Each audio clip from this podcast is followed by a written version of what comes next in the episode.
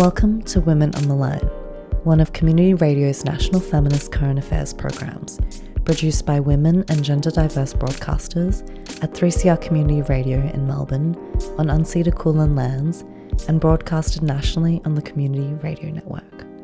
I'm your host, Senya. On today's show, we hear about current issues faced by migrant and refugee women in both the workplace and more broadly in society in so called Australia.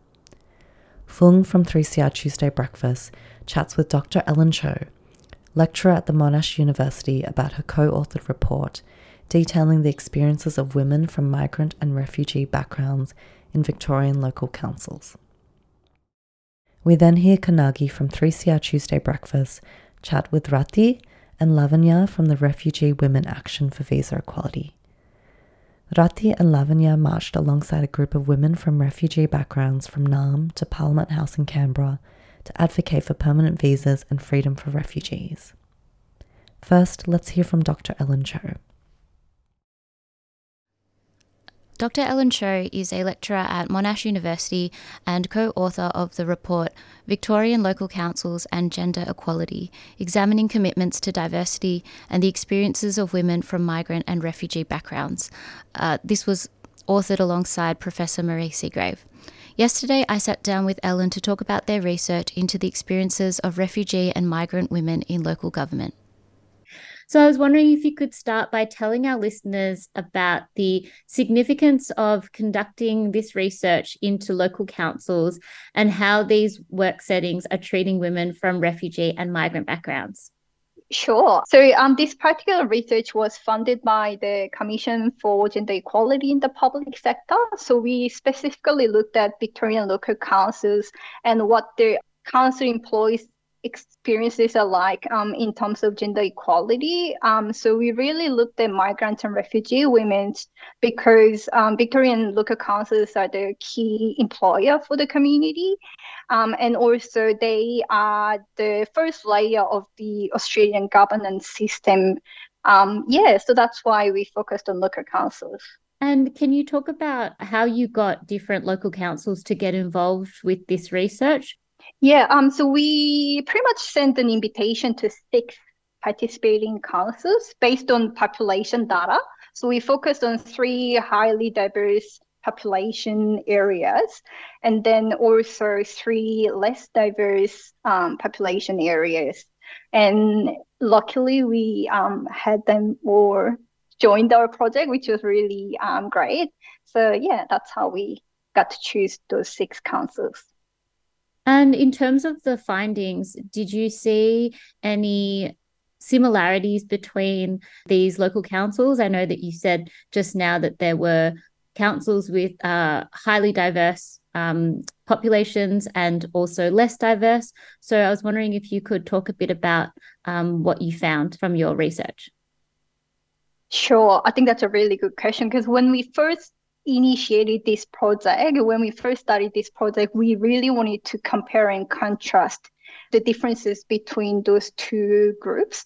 But um, as we um, start meeting with all the executive um, management teams and also um, employees in six local councils, we thought that um, there are more similarity rather than differences. And especially migrant women, um, migrant and refugee women had very similar experiences across councils. So we didn't really compare and contrast their experiences. And in terms of the types of things that refugee and migrant women were experiencing in these workplaces, can you talk about some of the key issues that were raised from these participants? Yeah, um, so we really had in-depth discussions, which was really great. And as a migrant myself, I could really relate to those findings. I think one of the main findings would be that migrant women faced barriers for promotion. So when they were recruited, um, they really didn't see as much as barriers um, as they expected. But when they wanted to go up and be the leader um, in the in their workplace, they started seeing um, those linguistic cultural barriers. Um, so yeah, I think that was the main finding really. And did many of these women um, have positive experiences in terms of were there any systems in place within some of these councils to support women um, trying to build their career and, and perhaps get promotions? Yeah, um, I think uh, in terms of recruitment, um, they said that they felt really supported and they were not being asked about, you know, you know what their cultural backgrounds are um, and things like that. But when it comes to promotion, what women shared with me was that there is little support for migrant and refugee women. And also, they start seeing their foreignness really um, um, because their leadership style might be a little bit different to other women. And also, their you know linguistic skills um, and their ability ability to actually be a full time staff because all the manager positions require them to be full time staff, but sometimes these women didn't really have family support to care their children. So yeah, we just had really wonderful discussions together. And in terms of language, I know that's something that was mentioned in the report. What are these women's experiences when it comes to being able to speak um, more than one language? Is that seen as an asset or has that hindered them in some ways?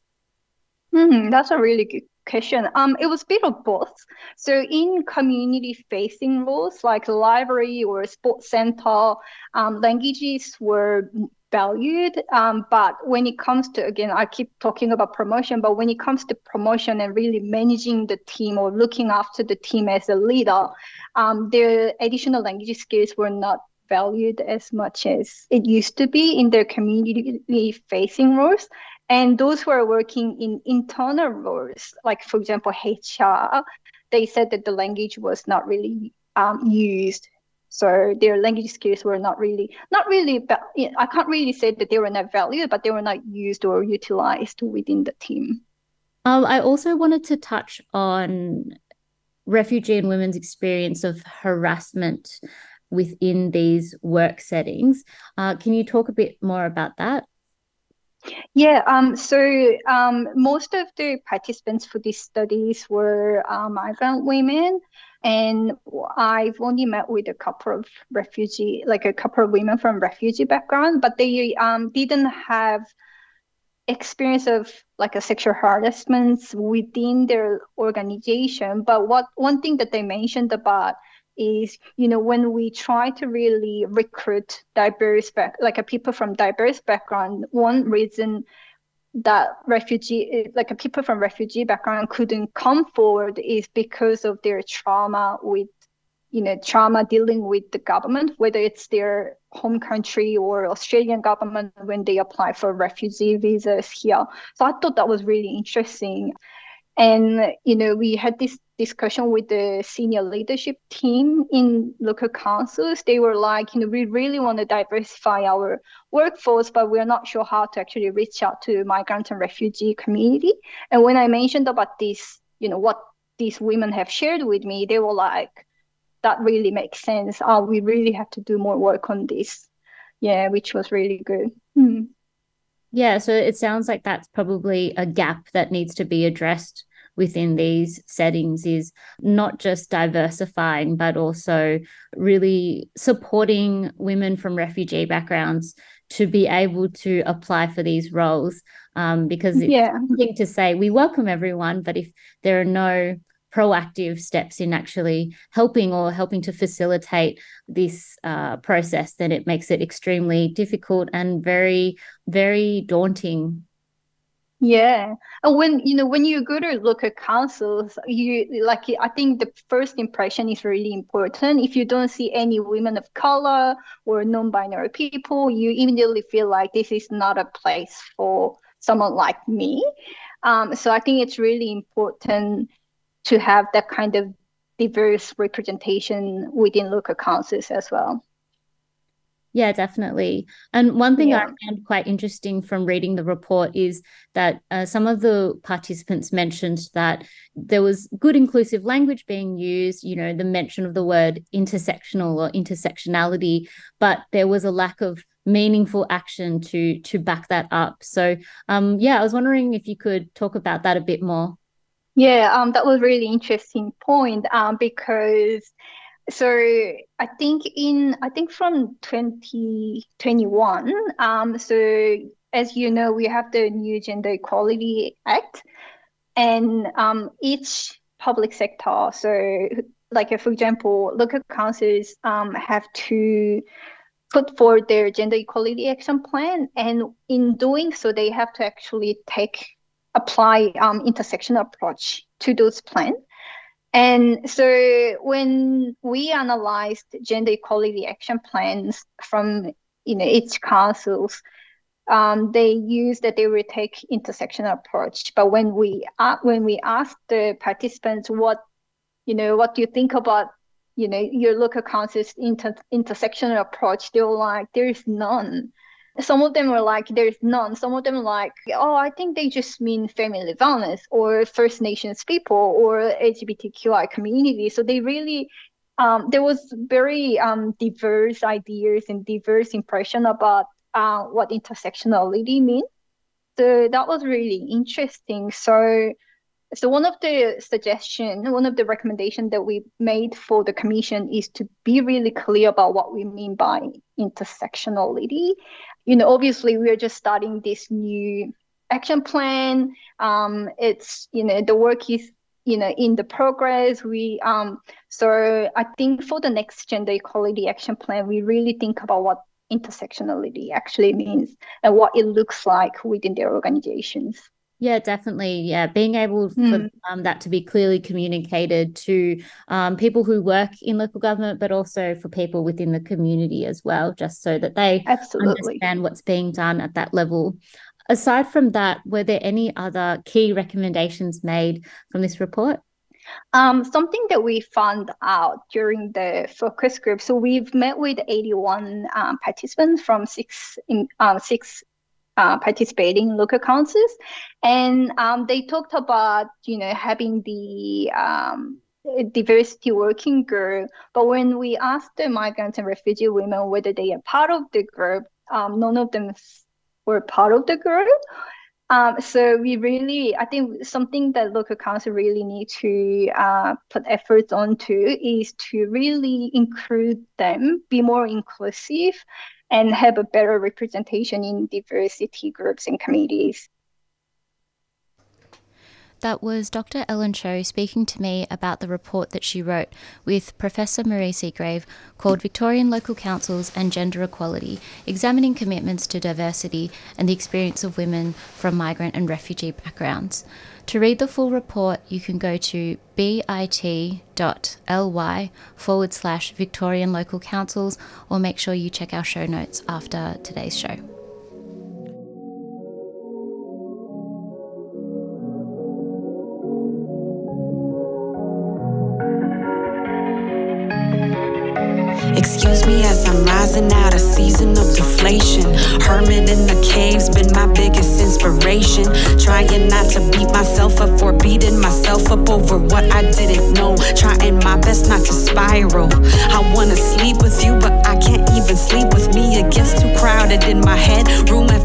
Capacity. ADHD, what the doctor wrote. I find it buried inside my nose. Too many fams not diagnosed. Cleaning up after bros. Social capital and stages talking round a neck. Burden of representation, paycheck to paycheck. I really need a therapist who's not a white apologist. Biggest fear is trypophobia, history of psychosis. Simo Filipino, Loki, Hikey D. Presso make me a Canadiano, but we're still on stolen land, bro. Never got an invitation to settle in flannel. My people working overtime, pattern of survival. White feminist rhetoric embedded in the fabric. They got fashion handcrafted by these colonized habits. They like you at 100. How about your zero? This fire like your fire, but this my sun in flight mode.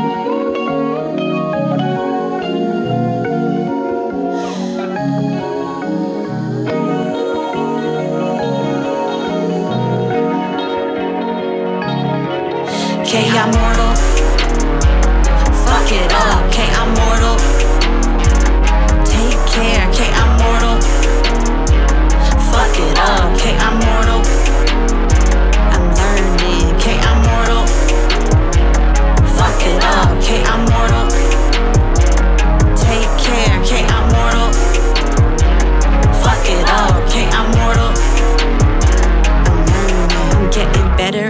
On the things that make me sad. Used to only feel deserving when I'd break my back. They handing out awards to the sacrificial lamb, so exhausted to the bone. Thanks for making me laugh. And now I lie with you, we're holding hands when we sleep. You drag me to the mirror, say, just look at us, baby. A couple of brown punks fucking up the scene.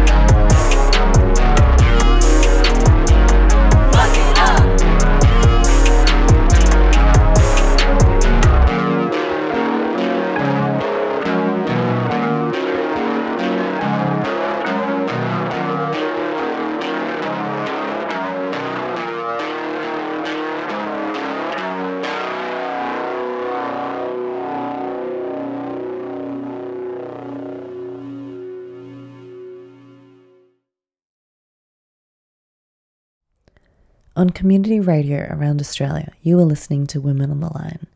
The song you just heard was K I'm Mortal by KIMMORTAL. You've been hearing Phương chat with Dr. Ellen Cho, lecturer at Monash University, about her co authored report detailing the experiences of migrant and refugee women working in Victorian local councils. Up next, 3CR broadcaster Kannagi chats with Rati and Lavanya from the Refugee Women Action for Visa Equality. Let's hear from Rati and Lavanya. So, can we start by talking about what led to this march? What brought all these different refugee women from such diverse backgrounds together? because we are asking for freedom for all of us because we are, um, ROS visa has given the hope for 12, uh, 19,000 refugees, but there is left behind uh, around 10,000 refugee women and children left behind. So that's why we thought we have to do something. Yeah, absolutely. I think that, you know, that's so incredibly unfair and it's um, makes it really clear that the system as it stands is not working. How does the government's lack of transparency and lack of fairness impact refugees, particularly women and children? Um, Kannagi, um, this is Lavanya. I would like to answer for this question. Sure. Um, so um, the government's been treating refugees uh, for more than um, you know decades. Um, they have not given any answers for a number of uh, refugees, and most of the refugees are still in camps and in community detention, and some of them are you know their cases have not been analyzed for a number of years. And these refugees uh, came here with you know um, kids. They are one year or you know two two years old. Now these kids are grown up and they are they have to go to universities and colleges. And these people do not know uh, should they you know join the university or what they need to do, what's their future or anything. So there are women and you know so the children are walking here. Uh, the one of the uh, women working here is a 19 year old girl. She couldn't go to university and uh, this government has not given them any any sort of uh, uh, solution, and these people do not know what the future is. So she has to discontinue her university studies uh, to, to uh, you know, uh, because she couldn't afford international student fees. So this lack of transparency has been really hurting a lot of people. They don't know where, where to go. They are in limbo. They're not able to choose their future. That's incredibly unfair, and it's you know you it's not okay to keep people in limbo like that, um, where you you can't you know even choose what you're going to study or pay for your study because you don't know what the future holds. Um, as I understand it, the Labor Party made some promises, um, you know, and they promised some changes. Can you tell us about that, and in what ways have they not kept those promises?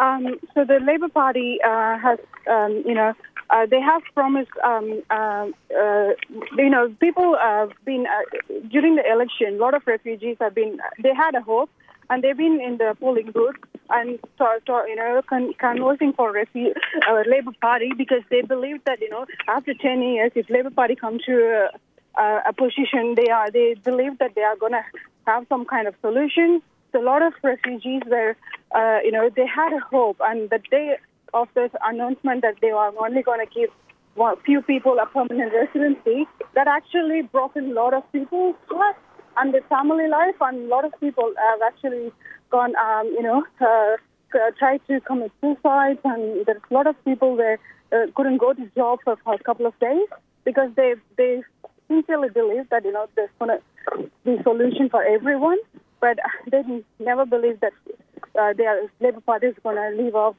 these 12,000 people. Um, so these 12,000 people, they are uh, they are heartbroken. They don't know.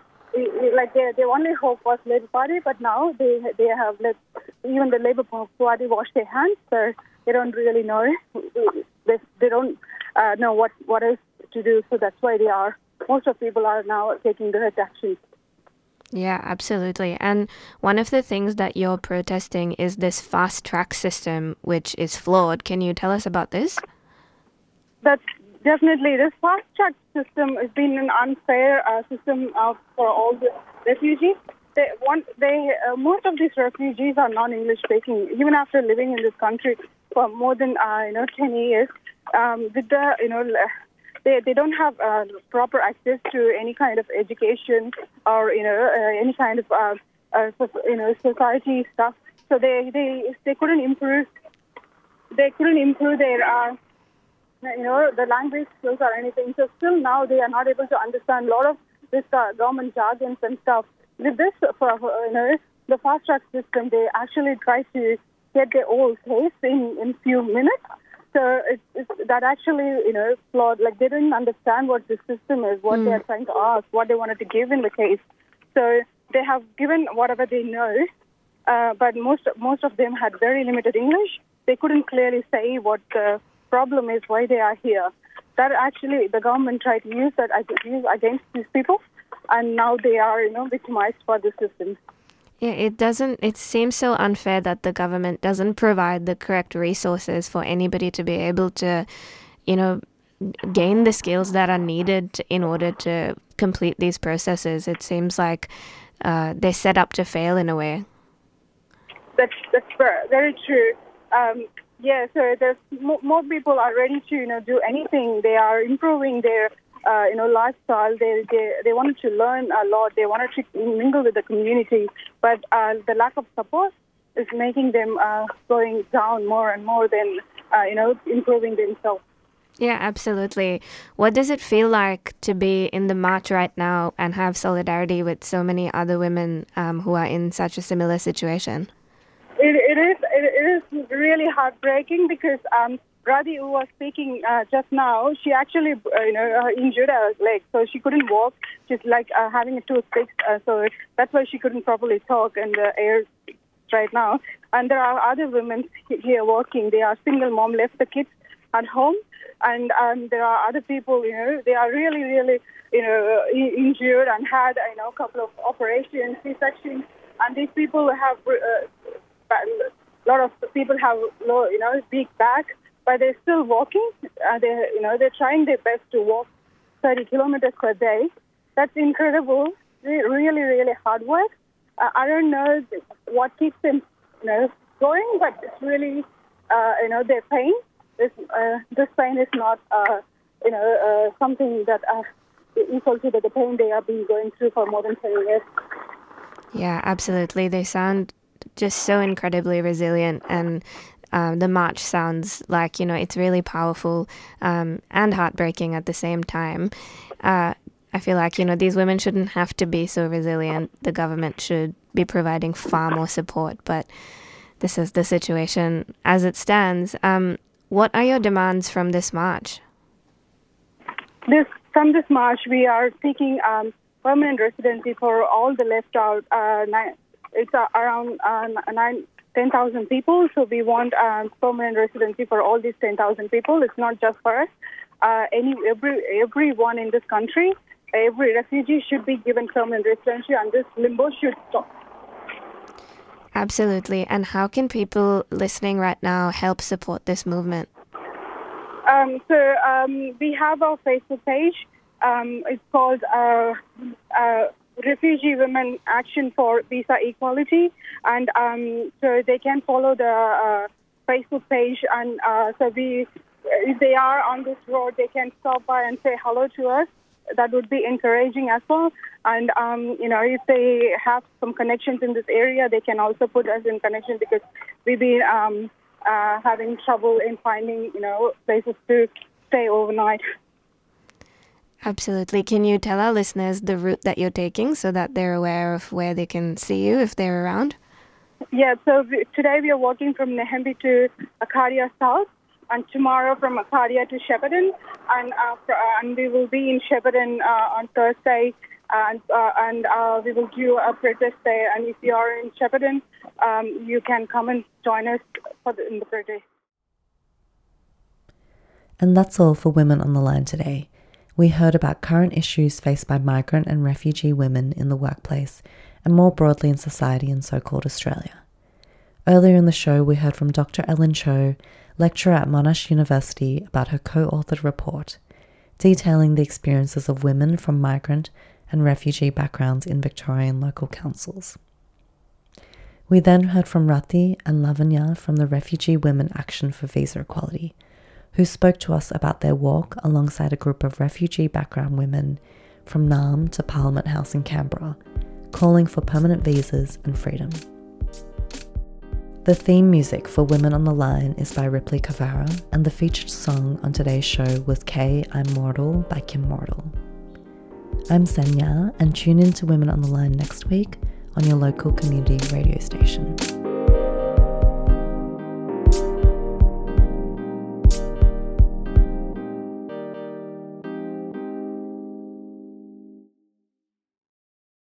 You've been listening to a 3CR podcast produced in the studios of independent community radio station 3CR in Melbourne, Australia.